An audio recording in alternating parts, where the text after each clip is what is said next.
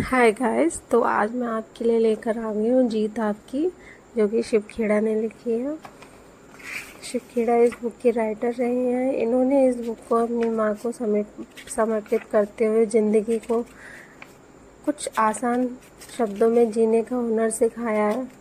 नज़रिए का महत्व की बात करते हैं, ये सकारात्मक रुख रुख अपनाएँ। ज़िंदगी और भी हसीन हो जाएगी। तो चलिए बात कर लेते हैं। आपका नज़रिया? किस तरह से तय करें? कौन से ऐसे फैक्टर्स हैं जिनकी वजह से आपके नज़रिए में बदलाव आ जाते हैं? चेंजेस आ जाते हैं। तो चलिए बात कर लेते हैं उन फैक्टर्स के बारे में। यहाँ पर इन्होंने तीन फैक्टर्स के बारे में बताया है। पहला, माहौल इन्वामेंट दूसरा, तजर्बा एक्सपीरियंस तीसरा, शिक्षा एजुकेशन तो इन्होंने बताया है कि कैसे हम अपने माहौल को बदल के, अपने नज़रिए को एक सकारात्मक मोड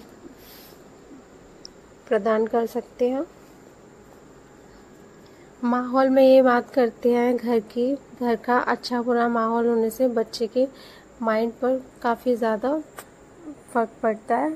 स्कूल बात करते हैं, ये नेक्स्ट स्कूल में किस तरह का माहौल है जहाँ पर आप काम करते हैं, वहाँ पर किस तरह का माहौल है? सुपरवाइज़र आपके कैसे हैं? मीडिया सांस्कृतिक पृष्ठभूमि, धार्मिक पृष्ठभूमि, परंपराएँ और मान्यताएँ, सामाजिक माहौल, राजनीतिक माहौल।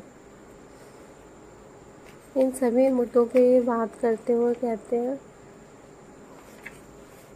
कि आपका जो माहौल होता है, वो आपके नज़रिए को तय करता है।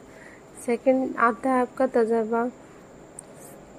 जब आपको ज़िंदगी में अच्छे बुरे अनुभवों का पता चल जाता है कि किस तरीके से किस रास्ते पर चलने से अच्छे अनुभव आपको प्राप्त हुए हैं और ये करने से आपको बुरे अनुभव प्राप्त हुए हैं तो जिनसे आप सीख लेते हो, इन तजर्बों से आप सीख लेते हो अच्छी या बुरी, उनसे आपका नज़रिया बदल जाता है, लाइफ जीने का तरीका बदल जाता है।